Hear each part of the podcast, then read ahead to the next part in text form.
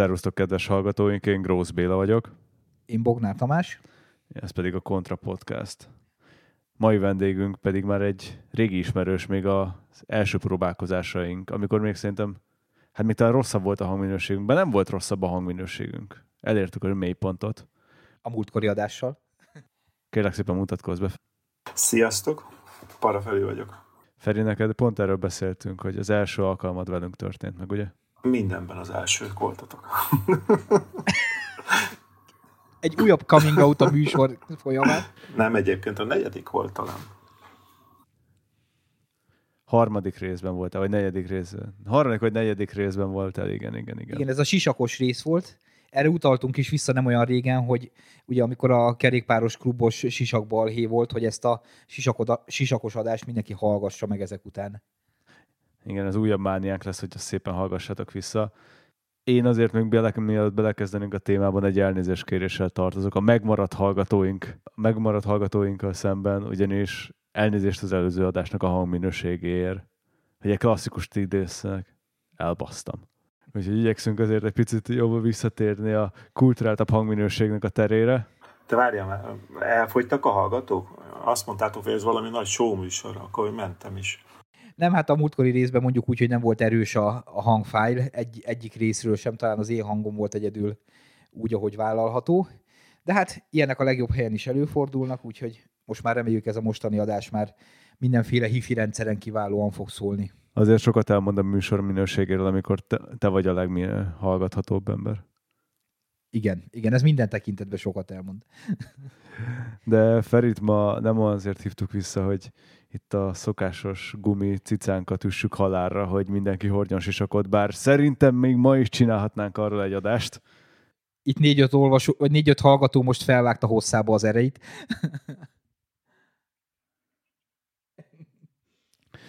Ferivel egészen más témában, méghozzá a Bringa parképítésről szeretnénk diskurálni, ami egy, hogy mondjam, félig meddig exotikus téma azért itthon. Ugyanis Magyarország nem éppen a Bringa pályákról volt híres. Hát hivatalosan nem is nagyon van. Igen. Hogy állunk most Bringa pályák terén? Én amikor aktív voltam, akkor igazából két alternatívád volt Bringa Park, három alternatívád volt Bringa parkozni, vagy elmentél Szemeringre, ami közel volt, elmentél Mariborba, vagy otthon maradtál? Egy picit változott talán az a helyzet, ha a hivatalos oldalát nézzük a dolgoknak. Sopronban van ugye egy pálya, amit előszeretettel használnak az osztrák testvérek is. E, illetve hát most már a, elég sok mindent be lehet húzni a Bringa Park megnevezés alá, szóval azért vannak, vannak Bringa Parkok, csak nem azok, amiket, amikre te gondolsz. De várjál, akkor most le is lőtted. Mire gondolok egyáltalán, amikor Bringa Parkról beszélünk? Nekem van valami a fejemben, de talán a legtöbb hallgató még ezt a Bringa Park dolgot. Itt most a Városligeti Kressz Parkról kell beszélni, vagy mi, mi egy Bringa Park? Vagy nőttek 2000 méteres hegyeink? Nem, hát igazából, hogyha helyre akarjuk tenni szerintem, hogy nagyjából az elnevezéseket, akkor mondjuk induljunk ki abból, hogy van a Bike Park, ami a tradicionális, klasszikus bike park, az, az egy felvonóval rendelkező, viszonylag extrémebb terepet jelenti. Itt ugye csak lefele haladnak a nyomvonalak, downhill, freeride, mostanában talán egy kicsit lightosabb endurós nyomvonalak is vannak. Persze meg van fűszerezve egy kis family track hogyha apu, anyu épp arra téved a felvonóhoz, akkor mondjuk monster rollerrel, vagy, vagy valami kölcsönzött biciklivel le tudjon kurulni, de ne halljon meg a downhill nyomvonalon. Aztán... Mint amit láttunk Ausztriában, ugye ketten a pálya tetején, amikor apa úgy gondolta a Monster Rollerrel, hogy halhatatlan, és ráment a rendes freeride pályára. A Monster Rollereket úgy írtanám ki, ahogy a városból az elektromos rollereket. szóval vannak a bikeparkok, ami viszonylag nagy infrastruktúrát, és mondjuk úgy, hogy viszonylag nagy hegyet is igényel. És vannak a trailparkok, amik mostanában egyre nagyobb teret hódítanak, minimális infrastruktúrát igényelnek, mert nincs felvonó, vagy esetleg van, mert kihasználják, hogy téli szezonban a sípálya igényli a felvonót, és akkor ha már nyáron ott van, akkor elindítják, de alapvetően önerőből jutsz fel a nyomvonalak tetejére, amely nyomvonalak többféleképpen nézhetnek ki, lightosabb single trail-től a kicsit endurósabb jellegig. És aztán vannak azok a bringa parkok, amik uh, síkabb terepen is megtalálhatók, ilyen pumpapályával, ügyességi pályával kombinált területek, amik a magyar... Esetleg egy kis dört? Egy dört, cross, four cross, igen, igen, igen. Ezek a, ezek a magyar nyelvben a bringa parks szó alá betartoznak. És ugye, ha már Béla említette, hogy amikor aktív volt, ugye aki ma aktív, az az aktív Magyarországnak is köszönheti majd azt, hogy egyre több ringapálya lesz. Annyira szép felütés volt, hogy nem hagyhattam ki. Ugye 2020 májusában jelentette be Révész Máriusz, hogy közel 400 millió forint értékben fognak épülni bringapályák az ország több pontján. Itt, itt felugrottam a székből, hogy juhé, majd elolvastam, hogy Hajdúhatházon, Fóton, Lakitelken, és úgy nem ugrottak be a hegyek igazából a szemem elé, de nyilván ugye, ahogy már mondtuk, ugye a pumpapályákhoz, dörtparkokhoz nincs is igazából hegyre szükség, tehát a szaránylag sík terepen meg lehet csinálni. Minden esetre, ha jól tudom, mennyi 23 helyen fog épülni, illetve került már most átadásra, ugye Csömörön a Decathlon mellett már átadásra került a, a pump track pálya. Mellesek szerintem az így az ország egyik legszínvonalasabb ilyen pályája lesz. Legalábbis így épülés közben láttam egyszer, mikor arra kóboroltam, és az, az tényleg elég atomnak nézett ki. Így van, tehát itt, itt megint csak a, a Bringa Park magyar szó sok színűsége rejlik az egész mögött. Az Aktív Magyarország által meghirdetett programban dirt pályákra, cross pályákra, single trail nyomvonalak építésére, illetve pumpapályák építésére lehetett pályázni, és a 26 elnyert pályázatból 22 talán pumpapálya a többi maradék négy az meg, az meg single trail. És hol lesznek single trail pályák? Már ha tudod ezeket így pontosan, mert ugye ahhoz azért illik hegynek lennie valamilyen szinten. Nem feltétlen kell hegy, szép varázslatos dolog ez a magyar dombidék, de a lényeg az, hogy a single trailnek azért, azért mi, mint régi motoros mountainbike persze azt várnánk el, hogy jó meredek legyen, technikás, köves, hegyvidékes, de azért szerintem amennyire tudom a négy single trail pályázatból az egyik az Fóton lesz, ami nem igazán hegyvidék, az itt van mellettünk Gödöllő mellett, hát Fót minden, csak nem hegyvidék. Nem. Így nagyjából Fóton az Ocean az egyetlen dolog, amire így emlékszem. Alapvetően ezek a single trail én úgy gondolom, hogy inkább rekreációs célral fognak működni, illetve olyan jelleget fognak ölteni. És nagyon remélem, hogy nem olyanok lesznek, mint az elhíresült 60 Bringa Park, ami meg gyakorlatilag így a, így a triál, triál világbajnokokat kivéve mindenkinek csak maximum hosszú kórházi ellátást tudott volna biztosítani, ha egyáltalán valaha kinyitott volna. De legalább jó sok uniós pénzből, meg állami pénzből épült. Azon egyszer átment valaki? Egyáltalán? Azon képes volt igen, egyszer igen, valaki igen, rámenni? Igen. E, egy videó van rajta, Igen. van róla. Azt hiszem két vagy három hétig nyitva volt, és amikor az első baleset megtörtént, akkor tettek rá a kapura egy hatalmas lakatot, és állítottak oda egy biztonsági őrt, hogy ő dönti el, hogy ki mehet be, és ki nem. És a hegedűs Lacin kívül, hegén kívül senki nem kapott bérletet oda. Igen, szóval tehát ezzel csak azt akartam így egy kicsit ironizálva jelezni, hogy tehát reméljük, hogy azért olyan parkok épülnek, mint a már említett Csömöri is, ami valóban használható lesz akár családoknak is. Tehát nem arról van szó, hogy az országban lesz hat darab olyan ember, aki mondjuk egy jobb napján végig tud rajta bringázni, hanem tényleg a kezdőtől a haladóig, mert ugye a pump track pályáknak az a lényege, hogy tudsz rajta lassan is menni, minél gyorsabban mész, ugye utána már átugrod a buckát, utána átugrasz kettő ilyen buckát, hármat, tehát hogy gyakorlatilag a kezdőtől a profig mindenki lenni, ha jól van megépítve. Hát a pumpapályának ugye ez a lényege, hogy hála Istennek a pumpapálya nagyon jó edzés a profiknak, a kezdőknek meg egy nagyon jó tanuló hely tud lenni, ha jól van megcsinálva a pumpapálya. és ugye ezeknek nem kell, nem kell túl nagy terület, tehát kvázi be lehet vinni az emberek közé, tehát nem az van, mint a Soproni vagy Lilafüredi pálya, ahova így ki kell autóznod, ott vagy felszállítod, vagy, vagy van felvonó, mint Lilafüreden, hanem, hanem igazából tényleg ott van egy bevásárlóközpont mellett egy füves területen, nyilván megfelelő kialakítás után. Így van, így van, így van. Nem, sem, sem speciális helyszín nem kell neki, sem nagyon nagy infrastruktúra tulajdonképpen. Kell egy sík plac, ahol sóderből, betonból, aszfaltból ki lehet alakítani, vagy vannak olyan gyártók, akik ilyen előre gyártott faelemekből összerakható, ilyen legó-szerűen összerakható pumpapályákat kínálnak, és azok akár mobilisan költöztethetők is. És abban tényleg az a durva, hogy nem is tudom, múltkor láttam ilyen másfél millió forintért olyan összerakható pályát, hogy gyakorlatilag egy társas háznak a, a, a füves területén, ha van neki ilyenje összerakható, tehát hogy, hogy még csak brutál terület se kell neki, mert egy ilyen 50 négyzetméteren elfér. Igen, és, és, és tulajdonképpen a pumpapályáknak megvan azon nagy előnye is a igazi bike park vagy trail parkokkal szemben, hogy nem nagyon ö, igényel engedélyeket, ö, tulajdonképpen csak a terület tulajdonosától kell egy engedély, egy építési engedély kell még mellé, pont azért, mert, mert akár be tudod vinni a város központba is. Míg a bike parkoknál és a trail parkoknál ugye Magyarországon főleg fönnáll az a probléma, hogy jogilag akadályoztatva van, vagyis volt.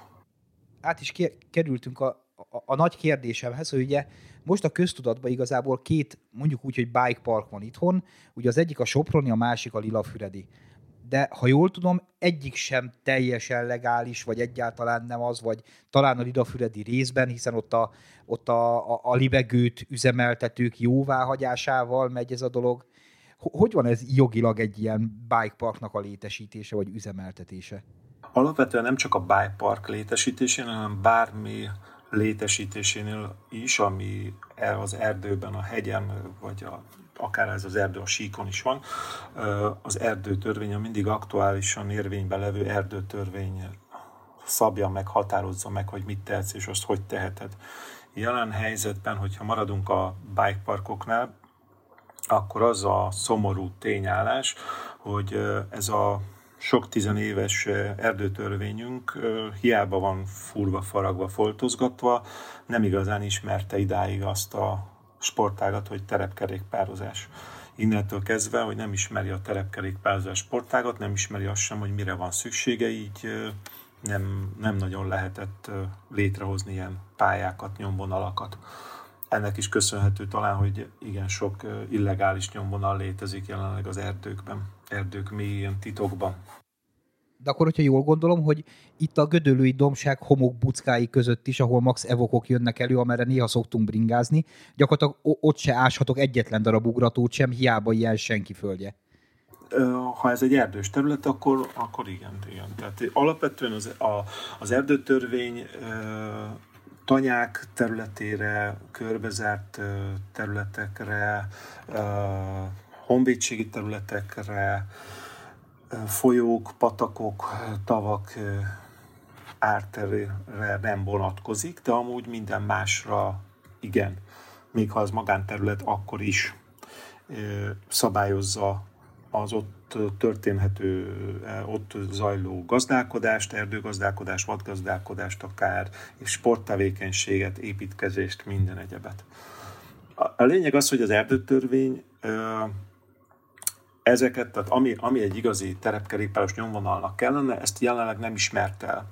Azt viszont most már úgy gondolom, hogy lassan hál' Istennek le lehet kopogni, hogy ez, ez, ebben változás fog történni. És záros időn belül. És igazából miért nem partnerek ebben az erdészetek? Tehát főleg most, amikor ugye, hogy is mondhatnám, hogy kevesebb sladming, több Mátra Szent István, stb., meg több Balaton, kevesebb Adria, meg egyebek, tehát hogy igazából miért ne lehetne fellendíteni, tehát nyilván a, a bringások kvázi turizmust is jelentenek, tehát miért nem érdekel mondjuk az erdészeteknek az, hogy akár ők alakítsák ki, akár támogassák azt, hogy bike parkok jöjjenek létre. Nyilván olyan helyen, ahol nem veszélyeztet állati, mit tudom én, fészkelő helyeket, Natura 2000-es területet, stb. Amit most felvázoltál, az, ez egy komplex dolog. Egyrészt, ahogy meg, amit kérdeztél, az nem csak az erdészetre vonatkozik, hanem a természetvédelmi hatóságokra is. Ugye a védett növények, védett élőlények, élővilágoknak a, dönt, a meglétének a eldöntése, felmérés az a természetvédelmi hatóságokat, szervezeteket érinti, az erdőgazdálkodás, vadgazdálkodásot pedig a, a, a erdészeteket. De nem ők azok, akik ebben nem partnerek alapvetően, hanem, hanem maga, tehát maga, ugye az erdészetek le, többnyire Magyarországon állami területeken e, gazdálkodnak. Tehát állam a tulajdonosa annak az erdőnek, annak a, annak a területnek, és ő kiadja az adott területeken az erdészeteknek a jogot, hogy azon, azon erdőt gazdálkodjon, vadászatot végezzen. Innentől kezdve, hogyha te ott létre akarnál hozni bármit is, legyen az egy futópálya, egy, vagy most ebben az esetben egy bringapálya, akkor a tulajdonostól kellene engedélyt kérned, a tulajdonos pedig azt fogja mondani, hogy itt az erdőtörvény, ami aktuálisan szabályozza a lehetőségeket, nézzük meg, mit mond. És hogyha azt mondja a szabályzás, hogy van erre opciód, akkor tessék oda menni a területen erdőgazdálkodó szervezethez, és utána tessék oda menni a természetvédelmi hatósághoz, és ha ezek végigjártak, akkor, akkor vagy ott, hogy ásodsz. És egyébként pont ezért is kérdeztünk meg téged ebben a témában, mert nem véletlenül vagy ilyen okos ebben a történetben, hiszen neked is van egy, egy ilyen projekted, amiről ha akarsz beszélsz, ha akarsz nem beszélsz még, de igazából tehát onnan tudod ilyen pontosan ezeket a dolgokat, mert te megpróbálod ezeket a lépcsőket végigjárni legálisan, ami ugye azért nem egy egyszerű történet. Igen. Uh, alapvetően, uh, ahogy az előbb is említettem, nagyon komplex a kérdés. Pont azért, mert van egy, van egy tulajdonos, van egy gazdálkodó, van egy természetvédelmi hatóság, és van egy negyedik tényező, az pedig a bringás maga. Én egy kicsit le is dobom a bombát, de többnyire én azt látom, hogy jelen helyzetben Magyarországon a fő probléma a bringás ösvények létrehozásának akadályoztatásában az a, az a bringás, aki ásna. Mégpedig azért, mert ő túlnyomó részt rugalmatlan, és, és köti az ebet a karróhoz. Tehát nem is az erdészetek azok, akik keresztbe tesznek igazából a történetnek? A tapasztalatom az, hogy, hogy, hogy ha az ember rugalmasan és, és, és kellő tisztelettel áll hozzá a kérdéshez, és végigjárja azokat a kérdéseket, amiket az erdészek meg a természetvédelmi hatóság emberei feltesznek, megválaszolja, változtat adott esetben a terveken annak megfelelően, hogy, hogy kicsit belesimuljon a, a dolgokba, akkor, akkor ha védik is egy kicsit a, a saját területüket, már pedig ugye ők abból élnek meg, hogy a, például az erdészet abból él meg, hogy ott kitermeli a adott mennyiségű fát például, meg vadásztat évente x ember mennyiséggel, akkor, akkor ő igenis elvárja azt, hogyha te oda mennél egy bringaösvényt ásni, akkor azzal te ne zavart meg az ő bevételi forrását. Mondjuk azért ez valahol érthető is, csak azt nem értem, hogy voltunk egyszer a, hát most már nem is tudom, lehet, hogy tíz éve volt az Alpentúrnak a megnyitóján Ausztriába. Ugye ez egy olyan montis ösvény, ami végig megy gyakorlatilag körbe egész Ausztria legszebb részén, és mi itt a Schneeberghez közeli egyik szakasz átadóján voltunk, és este, mikor volt ilyen kötetlen beszélgetés ott polgármesterekkel, természetvédelmi területek embereivel, akkor így fejtettük a naív kérdést, hogy hát hogy így a mai szakasz, ami nagyjából egy 80 kilométer volt, az így hány területen ment keresztül, hány magánterületen ment keresztül, mondták, hogy hát most így fejből nem tudják, de hogy 40-50. És így kérdeztük, hogy és hogy sikerült megegyezni a gazdálkodókkal, gazdákkal, területeknek a tulajdonosaival arról, hogy itt keresztül menjen a bringa út? És úgy néztek ránk, mint az ufóra, hogy de hát mindenkinek érdeke, hogy itt bringások menjenek keresztül, mert akkor felrendül a turizmus, akkor a gazda, aki átengedi a legelőjén a, az útvonalat, az majd eladja a tejet annak a hotelnek, ahova egyébként mennek a bringások. Tehát ez a mindenki jó jár, sőt, még minden területnek a tulajdonosa be is fizet valami évi, nem is tudom, 3-4 ezer euró értékű ilyen alapot, amiből ugye ezeket az utakat karban tartják, táblázzák, stb. stb. És akkor ott álltunk ott a mozgásvilágnak a tulajával, így, így, így okosan néztünk egymásra, hogy ez nálunk mennyire sci egy ilyen, hogy ami Ausztriában egy tök természetes dolog, hogy mindenki érti, mindenki együtt dolgozik, nálunk meg így mindenütt falakba ütközöl, vagy legalábbis rengeteg melót kell abba beletenned, hogy működjön. Úgy gondolom, hogy jelenleg Magyarországon abba a fázisba vagyunk, ami, ami egy kicsit az úttörő fázis. Legalábbis én a saját munkám alapján én ezt érzem. Olyan területekre tévedek, és olyan, olyan problémákat, kérdéseket kell megoldani, megválaszolni, amiket eddig soha senki nem tett fel, soha senki nem válaszolta meg, és nem oldotta meg. És emellett vannak olyan törekvések mások részéről is, amik talán egy kicsit ebbe az irányba mutatnak. A kérdés persze az, hogy ebből lesz-e bármi is. Magyarországon élünk, tehát tudjuk jól, hogy sok minden lehet ebből de úgy gondolom, hogy, hogy egy picit talán érezhetően is elindultunk afele, hogy, hogy, hogy egy kicsit szebb legyen ez a kerékpározhatóság Magyarországon. Tehát itt most arra is gondolok, hogy amit említettem is fél mondatban, hogy a, az erdőtörvény nem is a törvény szintjén, de rendelet szintjén módosítás alatt van, amelynek köszönhetően akár lehetőség válik jogilag tisztán kerékpáros ösvény létesítésére Magyarországon. Bizonyos folyamatok véghez vitele után. Tehát akkor azt mondod, hogy van esély arra, hogy számunkra is hegyi kerékpárosnak mondható ösvények jöjjenek létre. Ugye nekem az a bajom ezzel az egésszel, ugye volt ez a Pilis Bike projekt, azt hiszem ilyen néven futott, ahol kijelöltek murvás utakat, felfestettek, hogy ez bringázható, stb. Ami tök jó, mert egy gyerekkel elmehetsz egy trekking biciklivel, stb de azoknak a hegyi kerékpárosoknak, akik kiártak Ausztriába, Szlovéniába, vagy akár csak ide Csehszlovákiába is, azoknak nem tudsz, nem tudsz alternatívát ajánlani itthon, hiszen ahol mi szeretünk bringázni, az jelenleg alapvetően törvényellenes, most ezt így mondhatjuk akárhogy, de ez így van. Tehát amerre mi szeretünk bringázni, azok legálisan nem bringázható ösvények, és nyilván itt, itt nem, a, nem a, a legvédettebb területekről beszélünk, hanem gyakorlatilag ugye az erdőtörvény értelmében minden olyan minden olyan ösvény, amin például van egy kék vagy zöld jelzés, és nincsen rajta kerékpáros jel, az illegálisnak minősül kerékpárral. Tehát, hogy itt nem kell mindenféle büntettekre gondolni, meg nem a János hegy átépítéséről beszélünk, egyszerűen egy pirisi montizásról vagy a bükkben.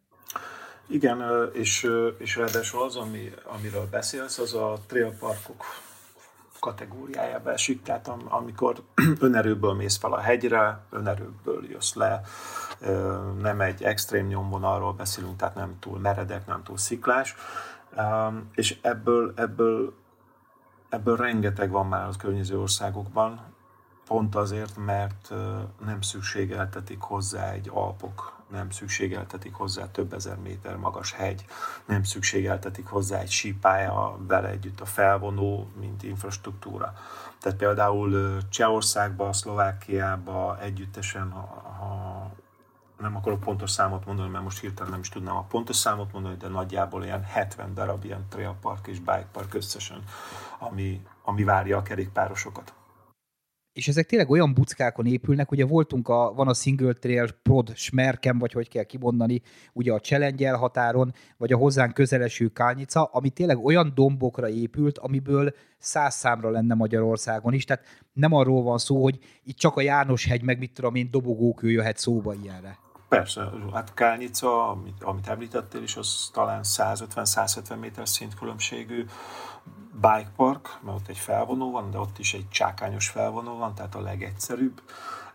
Pocsmerken pedig 100 kilométernyi akadálymentesített single trail, amin egy 5 éves kisgyerek is ugyanúgy végig tud gurulni, mint a profi XC bringás. Csak annyi, hogy a profi XC bringás mondjuk 30-40 km per órával megy, az amúgy egyirányosított ösvényeken, tehát nincs belőle gond, hogy akkora tempóval megy A, a kezdők meg mondjuk 10-15 km per órával gurulnak, élvezik, mert nem akarnak meghalni minden kanyarba, meg minden sziklán, mert nincsen olyan szikla, nincsen gyökér. A profi meg pont azért, mert tempót megy, a bucka már ugratóvá válik, a kanyar már szűkebbé válik, tehát technikásabb lesz neki, és ugyanúgy, ugyanúgy élvezi.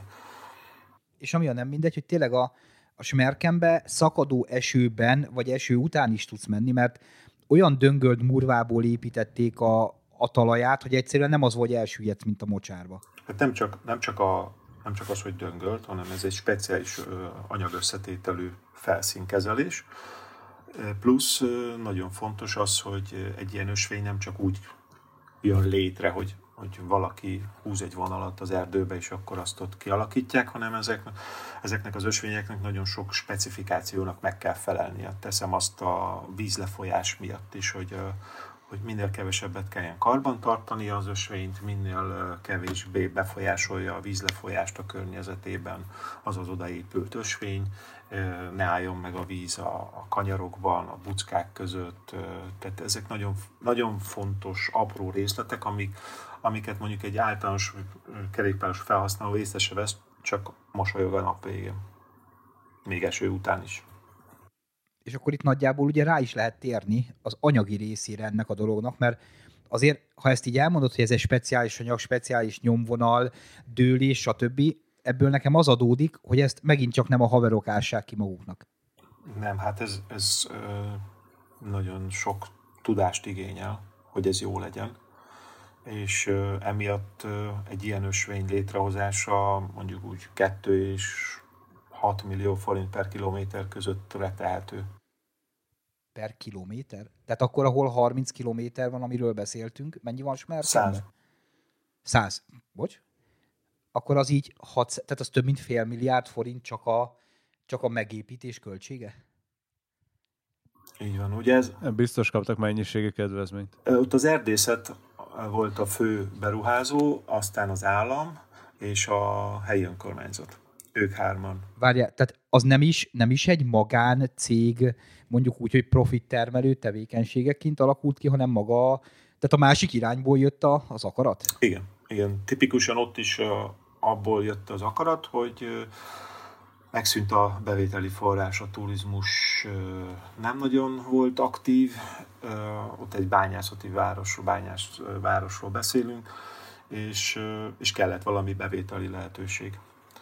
És megjelent a, a szín egy Tomas Kvasnyika nevű ember, aki azt mondta, hogy nekem van egy ötletem, csináljunk ide trailparkot. Csak kellene ennyi pénz.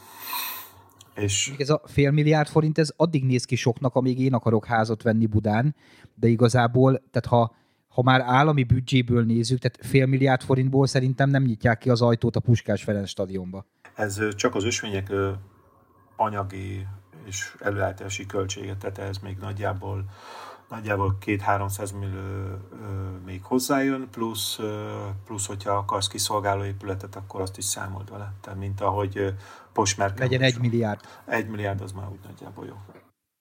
De srácok, ott most éppen 100 kilométerekről beszéltek, és azért az egy eléggé más liga. Én most csak belenézegettem éppen, hogy ez az elhíresült tehát Magyarósbánya, Péliföld, Szentkereszti kerékpárút, amiből állt most a balhé, hogy ott 7 kilométerre 166 millió forintot irányoztak elő, a végén abból megépült 781 méter. A maradékon meg csak felfestették, tehát... De nyugtass meg, hogy az összeg elfogyott. Elfogyott, úgyhogy most vizsgálnak is az összeg után ügyészségnél.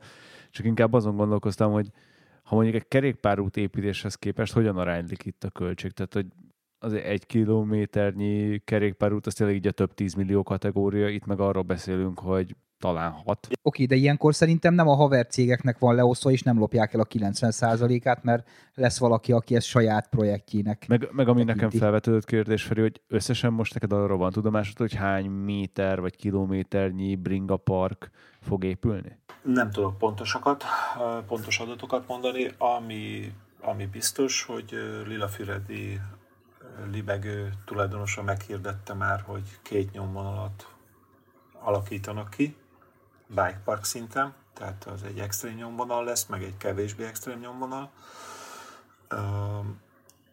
És talán ők, ők ebbe a pályázatban vannak, tehát az a négy single trail, ami, ami a pumpa pályák mellett van, az egyik ez. Az egyik az fóti, tehát azt tudjuk, hogy az nem bike park szintvonalú, illetve szintű lesz, hanem az egy inkább ilyen rekreációs. Gyanítom, hogy a, a fennmaradó kettő pályázat is hasonló lesz. Ugye a Sopron az, az félhivatalos, hivatalos. Nagyjából vannak tervek, tehát tudok, tudok projektekről, amik futnak, és azon dolgoznak, hogy, hogy minél hamarabb hivatalosan is trailpark vagy bikepark nyíljon Magyarországon. Tehát ne csak egy. Vajon Lilafüreden most nagy pénzért kinevezik hivatalossá azt a pályát, amit egyébként srácok építettek maguknak, és baromi jól funkcionál, vagy, vagy lesz valami, valami hathatós építkezés is ott? Tudsz erről valamit? Csak így, csak így a magyar megszokásból kiindulva, hogy általában úgy szokott történni valami, hogy aztán eladjuk pénzére semmit, ami már készen van mások társadalmi munkájából. Én csak ezért próbáltam erre célozni, de... Uh, nem tud. Amennyire, amennyire uh, látni az információkat, uh, a Lilafüredei fejlesztés meghirdetésénél kommentekbe, hozzászólásokba az látszódik, hogy a a már meglevő négy nyomvonal építői nem tudnak arról, hogy az ő nyomvonaluk lesz továbbfejlesztve, vagy hivatalossá téve. Tehát ebből, ebből kiindulva, ebből kiindulva én úgy gondolom, hogy, hogy ez a meghirdetett fejlesztés, ez, ez egy teljesen új projekt. Igen, mondjuk a, a kommentek érdekesek voltak alatta, itt a, a nagy mellényű gyerekek lejöttek észt osztani, és itt ugye nem az XXL-re gondolunk a nagy mellényűnél. Nagyon kíváncsi leszek, hogy mi fog belőle kisülni. Láttunk már ilyen kezdeményezéseket, ahol megmondó emberek úgy gondolták, hogy ők szarták a spanyol viaszt, aztán túró se lett belőle. De ha már itt tartunk, van egyáltalán Magyarországon bárki, aki tud ilyen pályákat építeni? Most, most én itt inkább a pump trackre gondolok, mert, mert ugye az egy kisebb költségvetésű, kisebb helyen el kell férnie, Viszont ott tényleg, tehát ott meg kell maradni a lendületnek bringázás közben, tehát szerintem abba kell több tudás, mondjuk úgy. Abba kell talán a legtöbb tudás, de az a legegyszerűbb elsajátítani, meg talán a legegyszerűbb jól megépíteni olyan szempontból, hogyha valakinek van affinitása, meg csinált már ilyet, akkor, akkor azért abból jól is kijöhet. De van itthon ilyen ember, aki ilyet tud építeni? Én tudok kettő-három olyan embert is, aki külföldön nagyon sok ilyen épített. Ott a Tartomi, aki a Velosolutionnek rengeteg aszfaltozott és nem aszfaltozott pumpapályát épített Ausztriában, Németországban is talán, vagy Németországban. Na, akkor ebben is jók vagyunk igazából, tök jó. Tehát Szerintem egyébként egy pumpapályát kevésbé lehet elrontani talán, mint egy, mint egy, mint egy jó single trail-t vagyis hát mint egy single thread, hogy ahhoz, hogy az jó legyen, ahhoz sokkal több tudásra és odafigyelésre van szükség. És itt a jóra arra gondolok, hogy ez hosszú távon működőképes legyen. Gondolom itt a vízelvezetéstől kezdve minden számít. Tehát akkor igazából annak örülünk, hogy vannak magyar szakemberek arra, akik mondjuk pump track pályát, pumpa pályát építsenek, de vajon egy, egy rendes bike park létrehozásához kell-e külföldi szakembereket igénybe venni, vagy ez is megoldható házon belül? Amennyire látom, és amennyire, amennyire átfogóan az embereket ismerem is, nagyon sok lelkes és ügyes ember van, aki ás, fúr, farag, de ezt én úgy gondolom, hogy mivel itthon még soha nem csináltak ilyet, így legjobb esetben is ildamos külföldi bikepark, trailpark építőt, tervezőt megbízni, legalább csak a tervezési fázisnál. Egyébként most nyilván hülyeséget kérdezek, de akkor ezek szerint vannak ilyenek. Tehát, tehát van olyan cég, akit te megkereshetsz, hogy figyelj, itt van a Pirisi hegységünk a komoly 950 méterével, és itt meg itt szeretnék egy bikeparkot, és gyere ide és tervez meg. Hogyne, persze. Nekem az a tapasztalatom, hogy a legtöbb osztrák, cseh, szlovák, lengyel parktulajdonosok nagyon nyitottak, és, és nem úgy állnak hozzá, hogy na, na, na, na, na, nem kell nekünk egy konkurencia, hanem először, először így, így, így csodálkoznak, hogy honnan jöttünk, aztán, aztán teljesen nyitottak. Tehát van az a, van az a toll vastagság, amivel tudnak írni egy számlát, és segítenek. Igen, pont erre akartam mondani, hogy van, van, van elképzelésed, vagy infód arról, hogy mondjuk egy ilyen, mondjuk egy kálnyica szintű bike parknak felvonó nélkül mennyi lehet a költsége? Tehát ahol van, mit tudom én, négy-öt pálya, pár kilométer hosszan, tehát, tehát tényleg nem száz kilométerekbe gondolkodunk. Uh, alapvetően nem tudok összegeket, azért ez, ezek eléggé üzleti. Egyedi gondolom. Meg hát egyedi, hogy Meg Egyedi is, de üzleti titok is. De az abban nagyjából minden park tulajdonos úgy alapvetően egyetért, hogy önmagában egy bike park felvonós, nem önfenntartó, tehát nem, a, nem az év biznisze egy bike parkot csinálni. A, ahhoz, hogy egy bike park gazdaságos legyen, ahhoz kell egy nagyon jó téli szezon, ahol a síelők kiegészítik a nyári deficitet. Tehát akkor azt mondod, hogy például egy kálnyica sem uh, tud pozitív lenni? Mert most oké, okay, ott is van sífelvonó, valami, ugye az az őskövület felhúzós, de nem hinném, hogy ott nagy téli szezonok vannak izével, hüttékkel, meg ö, osztrák milliárdosokkal. Nem, a Kányica egyébként egy kicsit határeset, tehát ha már vele, velük példálózunk, azért határeset, mert egy kicsi parkról beszélünk, nagyon kicsi infrastruktúrával, de szerintem, ha ha kivennénk a Európa harmadik legnagyobb méretű kerékpáros fesztiváljának a bevételét az ő büdzséjükből, mert ők szervezik Európa harmadik legnagyobb kerékpáros fesztiválját, akkor szerintem ez a park eléggé nullszaldós lenne. De ez mondom, ez csak találgatás, mert azért egy ilyen az üzleti titok szintjén van. Az oké, de, de nyilván bike fesztiválok, csapatépítő, céges tréningek, stb. Tehát nyilván nem csak abból élhet meg egy ilyen park, hogy, hogy lemennek a srácok biciklizni. Nem, de azért azt is lássuk be, hogy nem minden park csinálhat egy hatalmas nagy fesztivált, amiből rengeteg pénze van.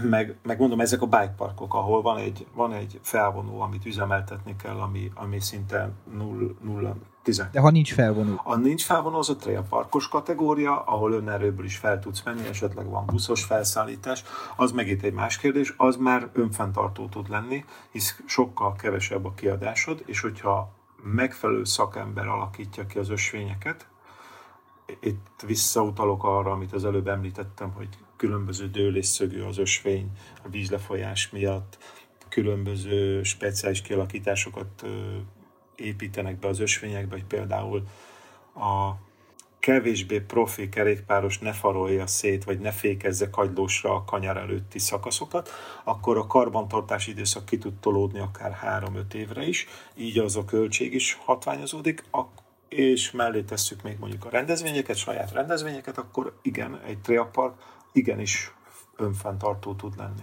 De akkor ez azt jelenti, hogy sok-sok meló meg ötlet kell ahhoz, hogy egyáltalán pozitívba forduljon a mérleg. Felvonó nélkül. Az elején.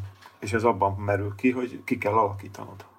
És utána üzemeltetni kell. Jó, de nyilván ilyen üzleti tervben, mit tudom én, 5-10 éves tervben gondolkozik, aki bike parkot akar, vagy legalábbis gondol. Hát szerintem az, az, az egy elvárható időszak, igen, az 5-10 év minimum, igen, igen. Nem csak a trail parknál, bike parknál is mindenhol. Persze. Sőt, a bike parkoknál ugye egyre nehezebb a helyzet, mert a téli szezon egyre kisebb, kevesebb, és egyre szegényesebb.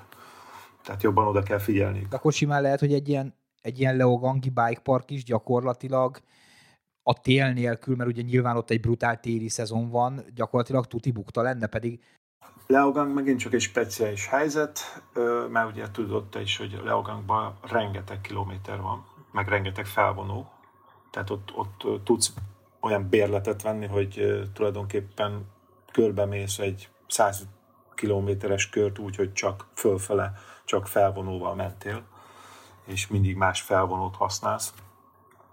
De úgy gondolom, hogy ha most ez a covidos helyzet nem alakult volna ki, akkor, akkor azért eléggé dolgozni kell az ilyen bikeparkoknál, hogy a kisebbekre gondolok, tehát nem a Leogangra mondjuk, hanem mondjuk egy Semeringre, hogy, hogy kellő bevételt szerezzen. Tehát ahhoz, hogy egy bike park önfenntartó közelébe kerüljön, ahhoz folyamatos fejlesztésekre, karbantartásokra van szükség. Attrakciókra van szükség, tehát mit tudom én, kisebb, nagyobb rendezvények, versenyek. Ilyenek a triaparkokban az a jó, az is nagy különbség a bike park és a trail park között, hogy a bike park egy nagyon szűk szegmensből halászik. Tehát mivel extrémebb nyomvonalak vannak a bike parkban, mert meredekebb, sziklásabb, stb., ezért egy bike park felhasználói közösség mondjuk arányaiban nézzük, mondjuk egy tízes skálán kettő, a fennmaradó nyolc viszont el tud menni trailparkozni. Mert, mert ugyanúgy az 5 éves gyerek és a 99 éves apuka is, ugyanúgy a nagyon kezdő és ugyanúgy a nagyon profi is trailparkozni tud élvezettel. És teljesen mindegy, hogy az cross-country kerékpára, maratonos kerékpára, kis rugóutú kerékpára, vagy nagyobb rugóutú kerékpára teszi. A trail park egy tök, hogy mondjam, ilyen univerzális felhasználói terület, ahol, ahol széles körbe bárki élvezettel tud terepkerékpározni. És még mindig nem dózer utakról beszélünk. Tehát akkor, ha úgy veszük, igazából ezek a pénzek nem feleslegesen kerülnek el, elköltésre, hiszen komplett családoknak hétvégi szórakozását elégítheti ki esetleg. Tehát ha megnézzük például a Hermina Bringa Parkban, mi is járunk ki a gyerekekkel, mondhatni, hogy ott tanultak meg a gyerekek úgymond ilyen terepen ugratós körülmények között biciklizni, mert tényleg ott tehát nem volt az a veszély, hogy belehalnak ebbe a dologba. Persze, a, a, a, ennek a Laktin Magyarországos Bringa Park programnak egy nagyon jó alapja van. Tehát ez a, ez a pumpapályák, a cross pályák, amiket lehetett, amikre lehetett pályázni, ezek a, a terepkerékpályázás alapjai tulajdonképpen, hogyha valaki pumpapályán gurulgat, és mondjuk úgy, hogy edz, akkor, akkor nagyon jó alapja lesz, hogyha ki akar menni majd terepre. Feltéve, hogyha lesznek Magyarországon terepek és legálisan. Egyébként tudsz olyanról, mint például a Vexel Trailen is van, ugye ott az alsó részen, hogy mondjuk oktatás, tehát hogy azt mondom, hogy van három gyerekem, és szeretném, hogy megtanuljanak üzembiztosan terepen kerékpározni, és, és be lehet őket iratni mondjuk egy ilyen bringa pumpa pályán, vagy, vagy trail parkban arra, hogy, hogy szakértő emberek megtanítsák őket. Hát pont az ilyen kisebb bringa parkokba, ahol pumpa pálya van, meg, meg kicsit ugrálós részek, ilyenekre szoktak elmenni egyesületek. Magyarországon jelenleg amennyire tudom, kettő olyan egyesület van, aki nagyon erőteljesen oda teszi magát a utánpótlás, terepkerékpáros utánpótlás nevelésűre. Ez az egyik a Superiors csapat, akik borzasztó aktívak, nagyon ott vannak mindenhol, és egy jó közösséget, egy nagy jó közösséget építettek ki. A másik a gödöllőjek, a bikezónosok, akiket ismerek ilyen téren, ők is a fiatalokat edzik, nevelik, különböző pályákra mennek, mennek pumpapályára, mennek bikeparkokba, mennek ösvényekre, tehát hogy egy széleskörű tudást kapjanak a fiatalok. És ugye nem kell feltétlen, hogy a gyerek elmenjen versenyezni utána, terepkerékpáros versenyre mennie. Ez, az a tudás és az a tapasztalat, meg az a, az a, az a reflexzerűen beépülő mozdulatsorok, amiket ilyenkor megtanul a, a gyerek terepkerékpározás során, az, az egy borzasztó jó alap, hogyha ő kimegy a városba közlekedni a forgalomba akár. Nekem is ez volt igazából a gondolatom, és hogyha már többen elfelejtettek, hogy itt vagyok az adásban, sziasztok, én még mindig veletek vagyok. Hogy ezek, hogy ezek a bringa parkok egyébként maga a közlekedés biztonságból és pont, hogy az ilyen után, utánpótlás nevelés, de hogy a gyerekkerékpároztatás szempontjából egy ideális terep lennének, hiszen le vannak zárva a forgalomtól, és hogy nem annyira nehezek, ellenben nem csak az van, hogy egyenes úton járkálni mondjuk a járdán. Teljes mértékben egyetértek ezzel, tehát uh, szerintem az a gyerek, aki, aki terepkerékpározik, és nem nem csak aszfalton gurul, hanem, hanem, hanem akár terepen, sziklás, köves, gyökeres körülmények, saras körülmények között gurul, és otthonosan érzi magát, az, az sokkal kevésbé tud balesetet szenvedni akár egy városi forgalmas körülmények között is. Persze mindig ott van a külső faktor, a külső tényező egy ilyen szituációban, de sokkal jobban tudja kezelni a helyzeteket. Kevésbé pánikol be, mondjuk egy patkáról le kell gurulni, kevésbé pánikol be, mondjuk hogyha egy vízelvezető csatornán át kell gurulni. ilyenekre gondolok. Hát meg arról nem beszélve, hogy ezek a területek ugye jól megközelíthetőek, tehát hogyha valami gond lenne, akkor ugye egy mentő vagy bármi út, oda tud jönni, vagy ad absurdum egyébként van elsősegélyellátó hely is egy ilyen bringa parkban, úgy gondolom, mint alapfelszerelés. Mind a bike park, mind a trail park alapvetően kötelezően egy ilyen folyamatos egészségügyi ellátást, vagy hát ilyen felügyeletet biztosít. Annyi, hogy a bike parkok ugye a meredekségekből eredően nehezebben megközelíthető a, a, a mentőegységek számára. Nem egyszer láttunk már mi is olyat külföldi bringa parkokban, hogy helikopteres mentés zajlott éppen. A trailparkok esetében, mivel egy, akár egy magyar területen elképzelhető dombságban, hegyeken is ki lehet alakítani a vezetes trailparkot, ezért a mentés is egy teljesen más szinten van. Sokkal könnyebb megközelíteni. Magyarországon nagyon sok a, a, a, a nyiladék, nagyon sok az erdészeti út, minden terepjáróval beljebb lehet menni a hegyre.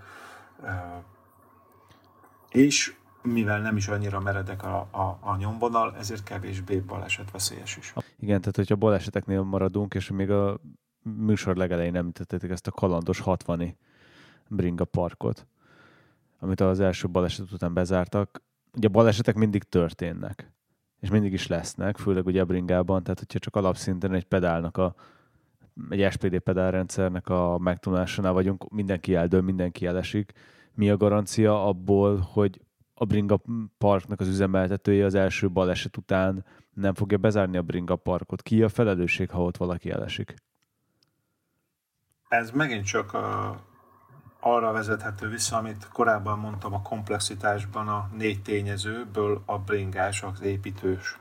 Ha valaki épít egy nyomvonalat, akkor igenis vállalja a felelősséget, mert úgy építi meg, hogy a legjobb tudása szerint és mindennek megfelelően ami nem zárja ki azt, hogy azon a nyomvonalon adott esetben baleset történjen, mert tudjuk jól, hogy egy 20 forintos tábla nekem nem parancsol, tehát ha ki van írva, hogy ez dupla fekete pálya, és én még életemben nem terepkedik el, aztán akkor is tuti rá fogok menni, és összetöröm magamat. De én úgy gondolom, hogy ha valaki úgy építette meg a pályát, hogy ő maximálisan ez, ezért felelősséget vállal, mert vállalhat, mert, mert mögé tette a tudást, akkor ebből nem lehet gond. Biztosítani kell a megfelelő egészségügyi ellátást, tehát teszem azt, egy ilyen parknak kell lenni egy, egy olyan ambulánsnak, aki horzsolásokat, egyéb dolgokat el tud látni, illetve fel tudja mérni a helyzet súlyosságát, de erre is már láttunk példát saját bőrünkön, tapasztaltunk külföldi parkokban is, hogy ott helyben úgysem látnak el ilyeneket. Tehát például kificamodik a lábujjad, vagy a kézujjad, és, és furcsa, furcsa szögbe áll, akkor biztos vagyok benne, hogy ott helyben senki nem fogja neked helyre rakni, hanem rögtön az lesz az első, hogy ülje be kocsiba, vagy hívunk egy mentőt, és be kell menni a kórházba, ahol röngeneznek, és utána teszik helyre, hogyha úgy látják a röntgen alapján, hogy helyre tehető. Egyébként én itt egy picit vitába szállnék ezzel, tehát szintén a Hermina Bringa Parkból kiindulva, ott a büfén kívül nincsen orvosi ellátás. Egyebek ugye az egy közpark gyakorlatilag, ahol épült egy ilyen pumpapálya. Tehát ha én szülőként nem tudom megértetni a gyerekemmel, hogy amíg nem tudod megugrani, ne ugord meg, és ő megugorja és elesik, nem hinném, hogy a pályaépítő felelőssége az, hogy a szülő vagy a gyerek hülye. És ezt most én nyíltan kimondhatom, mert van gyerekem, és biciklizünk azon, tehát egy esés bármikor előfordulhat, túlvállalhatja a gyerek, már fáradt, stb. stb.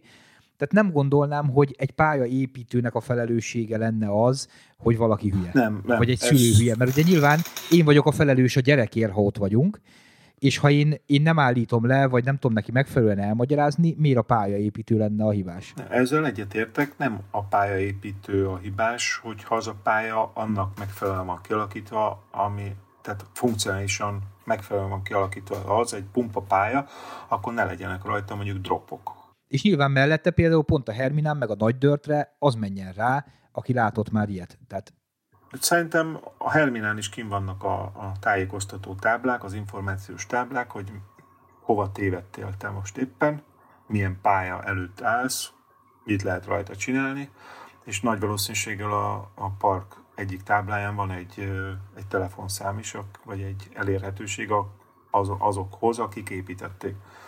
De mondjuk most, hogy mondod, szerintem maximum az lehet, hogy ahol be kell menni a, az egész parkba, ott lehet kint valami tábla, amit én sem olvastam el soha, de nyilván ez valahol valószínűleg le van írva. Tudod, a szabály nem tudása nem mentesít a szabály betartása alól. igen, igen. De visszatérve erre a felelősség kérdésre, én úgy gondolom, hogy ha, hogyha most, most nagy vonalakban nézve, teljesen mindegy, hogy Bringa Park, Bike Park, Trail Park, bármiről is beszélünk, itt a, ha az szakszerűen van megépítve, akkor, akkor bátran lehet vállalni azt, hogy ha valaki sérülést szenved, akkor, akkor fel tudod vállalni azt, hogy ez, ez rendben volt ez a pálya, és nem azért szenvedett sérülést, mert, mert rosszul van létrehozva az a meg hát nyilván itt, itt a szülőkben is kellene lennie, lennie annyi önkontrollnak, hogyha nekem a gyerekem elesik a pályán, és még eltöri a kezét, akkor nem a pálya építőjét próbálom hibáztatni, hanem a saját hülyeségemet, hiszen én vittem oda bringázni, én nem magyaráztam el neki megfelelően, stb. Tehát, hogy itt azért sokszor ugye ebbe a, ebbe a világba átesünk a ló túlsó oldalára, hogy ha a gyerek neki megy a villanyoszlopnak, akkor a közútkezelő a hibás, aki odarakta a villanyoszlopot, tehát nem tartom túl jó iránynak ez sem. Ez nem jó, és ilyenek mindig lesznek szerintem.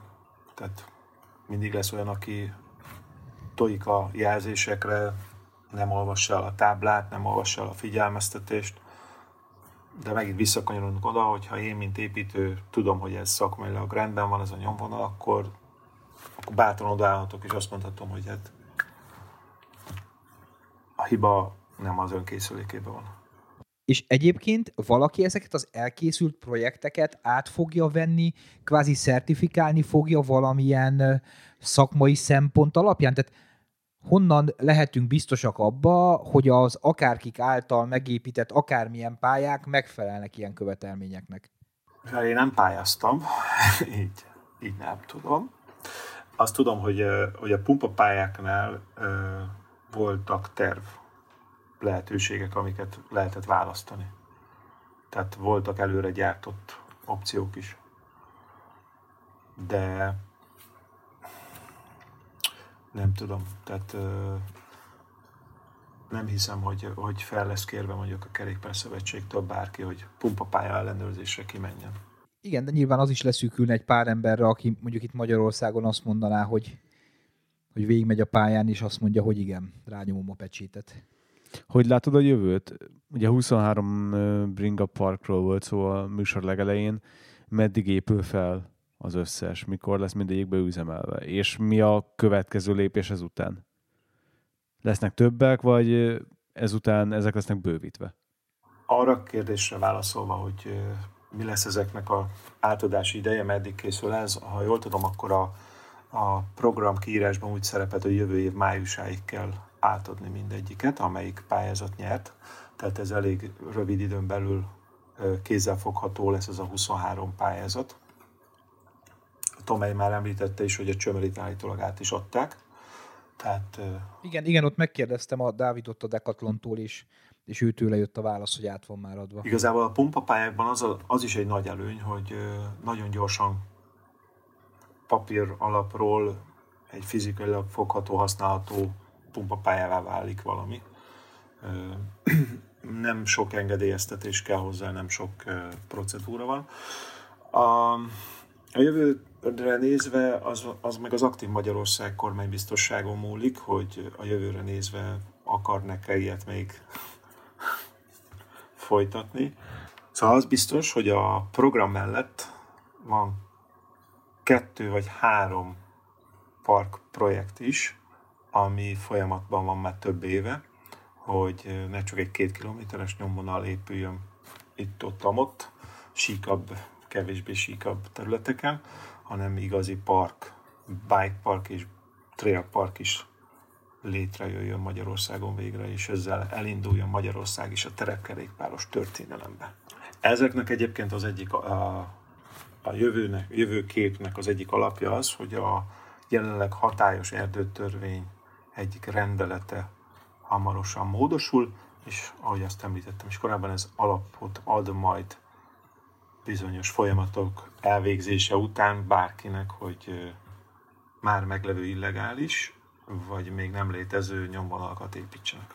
Hát igazából maximálisan csak támogatni tudjuk ezt, tehát én örülnék a legjobban, ha itt öt éven belül tényleg minden nagyvárosban lenne a belvárosban egy ilyen park, vagy, vagy valahol elérhető közelségben, mert tehát igazából én emlékszem, megdöbbentem, amikor kint voltunk a Párizs Rubét megnézni, és a Rubéba, a velodrom mellett, ugye ahova befutnak a Párizs Rubé versenyzői, egy olyan BMX cross pálya van, hogy így az államat azóta is ott húzom a porban, és igazából Rubé ebből a tekintetben se nem egy BMX világ nagy hatalom, se nem egy nagyváros vagy egyebek, tehát hogy, hogy igazából a legtöbb helyen azért ezek a cross, BMX cross, pump track, egyéb pályák, ezek azért úgy hozzátartoznak a, a város látképéhez. Ez hál' Istennek, ahogy látszik is a programból, ez elindult ez a folyamat Magyarországon. Szóval pár, pár hete meghirdették a, a aktív turisztikai fejlesztési programot is. Tehát az állam elég nagy összeget elkülönített ilyen célú fejlesztésekre. Egyelőre még nincs meghatározva, hogy ebben mi tartozik bele. Tehát akár egy kalandpark is jelen pillanatban ide tartozhat. De, de úgy látom, hogy azért van, van előremutató irány. Tényleg jó irányba tudunk haladni több ember sok munkája van benne, és talán most már lassan beérik. És azért, hogyha jól látom, tehát itt is az van, hogy nagyon sok kvázi saját szabadidőt, meg akár pénzt is bele kellett tenni ahhoz, hogy ez az egész mondjuk így az elmúlt öt évben eljusson idáig. Tehát, hogy kicsit mindig kell ez az alulról építkezés, meg, meg társadalmi nyomás, meg fene tudja. Csak így működik. Tehát kell a, kell a rugalmasság, kell egy, kell egy tisztelet, egy elszántság, és pénz a zsebbe. Sajnos a saját. Talán ez utóbbiból van a legkevesebb. Igen, de hál' Istennek egy, egy ha bárki most létre akarna hozni egy ösvényt, akkor úgy gondolom, hogy addig, amíg el, eljutna az első kapavágásig, addig nem is kell sok pénz a zsebbe legyen csak a kitartás, a tisztelet és a rugalmasságból kell egy nagy halommal. És ebből általában kettő szokott hiányozni. Vagy három. De itt, itt arra, a, tehát az, az is egy fontos tényező, hogy, hogy e már meglevő illegális nyomvonalak is válhatnak legálissá, hogyha kellőképpen kidolgozzák annak a hátterét. És bele, belesimulnak a lehetőségekbe. Ez szerintem egy nagyon távoli jövő lehet. egy kevé, kevélyen lévő illegális pálya, ami legálissá válik. A, azért távoli jövő, illetve szerintem egyáltalán nem jövőbe illő kép, mert, mert pont a kevé egész területe kiemelt természetvédelmi terület. És nagyon nehéz lenne olyan, olyan sávot találni, ami a hegyről lejön, hogy kikerüljön minden olyan piros zónát, amin keresztül nem lehet ösvényt építeni. Azért mondjuk Magyarországon láttunk elég sok Natura 2000-es területen épülő félig meddig hodályt, más néven úgynevezett villát. Ez így van. Mindig vannak rossz példák. és azt... Igen, meg valószínűleg demagóg lesz, amit, amit mondok, de de azok a pályák akkor is ott lesznek, ha illegálisak. És akkor, akkor majd nyílik még egy, meg még egy, meg még egy. Tehát, hogy nyilván soha nem lesz legális, csak hogy tehát arra próbálok rávilágítani, hogy tehát ezek a baromi jó illegális pályák akkor is ott lesznek, ha nem engedélyezik őket, és ha engedélyeznék őket, akkor meg lehet, hogy kordában lehetne tartani a továbbiak bővülését, vagy fene. De ott, a, ott van a kulcs ebben a mondatban, amit elmondtál, hogy lehetőség van, hogy legális legyen, csak jó eséllyel nem abban a formátumban néznek ki az ösvény, amit elfogadnak, mint ahogy most kinéz, mert éppen keresztül van húzva a nyomvonal egy nagyon védett növény élő területén. És ott kellene tenni mondjuk 10 méteres kitérőt. És úgy gondolom, hogy a legtöbb kerékpáros stílus esetében ez nem egy nagy probléma. Tehát kell egy kis rugalmasság, azt mondani az építő részéről, jó, ott van egy, most mondok egy pont aktuális problémát, ott él egy poloska faj. Egy védett poloska. Védett és poloska így egy Igen, mondatban? és létezik ilyen, és, és neked emiatt mondjuk olyan 4-500 métert kerülnöd kell. De ha kikerülöd, még mindig tudsz tovább menni. És az egész nyomvonal Igen, csak legális. De aki valaha mountain bike ült, és aki ezeket az érveket nem tudja elfogadni, az egyrészt egy igazi gyökér, másrészt egyébként meg nem is mountain bike mert éppen, hogy arról szól a mountain bike, hogy tiszteletben tartod az erdőt, és az ott lakóit, és ott egy vendég vagy. Hát Béla, te nagyon idealisztikus vagy, szerintem te nem jártál fogasozni a János hegyre. Az a társaság, aki annyit nem tudott megérteni, hogy jegyet kéne venni a fogasra, mert ez egy fenntartható dolog lesz, ha látják azt, hogy ott sok biciklis viszi külön pénzért a bringáját, meg nem kellene új utakat nyitni az egyébként szigorúan védett János hegy egyéb meglévő ösvényei mellett, akkor picit ilyen utópiának érzem, hogy majd ezek az emberek egyébként máshol belátóbbak lesznek. Az első szavam az volt, hogy gyökér. és akkor innentől így ezt akkor be is tudtuk skatujázni, hogy ők vajon hova tartoznak. Szép zárszó a kilátásokhoz. Igen, ez a klasszikus, ez a klasszikus grószféle életbölcsesség, hogy ne légy sz, mert az nem jó az egészségednek, és erre is igaz az, hogy ne légy gyökér, mert az nem jó se az egészségednek, se az erdőnek. Ne légy Fidesz, vagy mi? Azaz, úgy, úgy. Falanszter. Feri, úgy érzem, itt a végére elértük azért a csúcspontot. Tominál mindenképpen. Így miután magunkra halakítottuk a most már, hát szerintem ez most már nem tínédzser, hanem inkább a 35 plusz, tehát az én korosztályomnak a nagy részét, aki hallgatott minket, és nem váltott annól fel a fogasra jegyet. Tehát mindig ilyenkor szokott jönni, hogy a billentyűzet mögött tudnak valakinek csak nagy pofája lenni. Nekünk, nekem, nekem még akkor is nagy volt a pofám, amikor még 63 kilósan ö, karbontapuba csúszkáltam, ilyen teljesen burleszk hasonmásban, egy, és próbáltam egy autóst megölni, mert rám húzta a kormányt. Nyugodtan ezek a fogasozó srácok is jöhetnek, írhatnak a szerkesztőségünkbe, kontrapodcast.gmail.com-ba. Üdvözöljük a Polar X-es boxeres srácokat. Nem mondtad, nem jegyeztem, hogy ezt egy levegővel mondtam el, és vesszők nélkül. Feri, nagyon szépen köszönjük, tényleg jó info volt, meg én azt gondolom, hogy tök jó kezdeményezés, meg azért sok áldozat és mellód van ebben. Pont ez az ilyen háttéremberekről elég kevés szó esik, hogy mi, mi mindent raktál ebbe bele, ez azért egy félig életmű díj lesz. Reméljük, hogy eljutunk odáig. Posthumus. Köszi. Szent Ferenc, azt hiszi Szent Ferenc lesz mi? Azt hiszi. Azt Igen. hiszi Ferenc, hogy lesz bike park. Úgyhogy gyerekek, nagyon szépen köszönjük, hogy meghallgatotok minket. Feri, még egyszer nagyon szépen köszi, hogy vendégünk voltál. Köszönöm, hogy itt lettem. Megint a műsor végén mondjuk, hogy a Patreonos támogatóinknak nagyon szépen köszönjük a csába, de se baj, nekik nagyon köszönjük a támogatást. Ti meg, hát próbáljátok meg bringázni, vagy kint, vagy bent, egy picit tekerni el, picit eltávolodni ettől a szaridőtől, és jövő héten találkozunk. Sziasztok! Sziasztok. Kontra.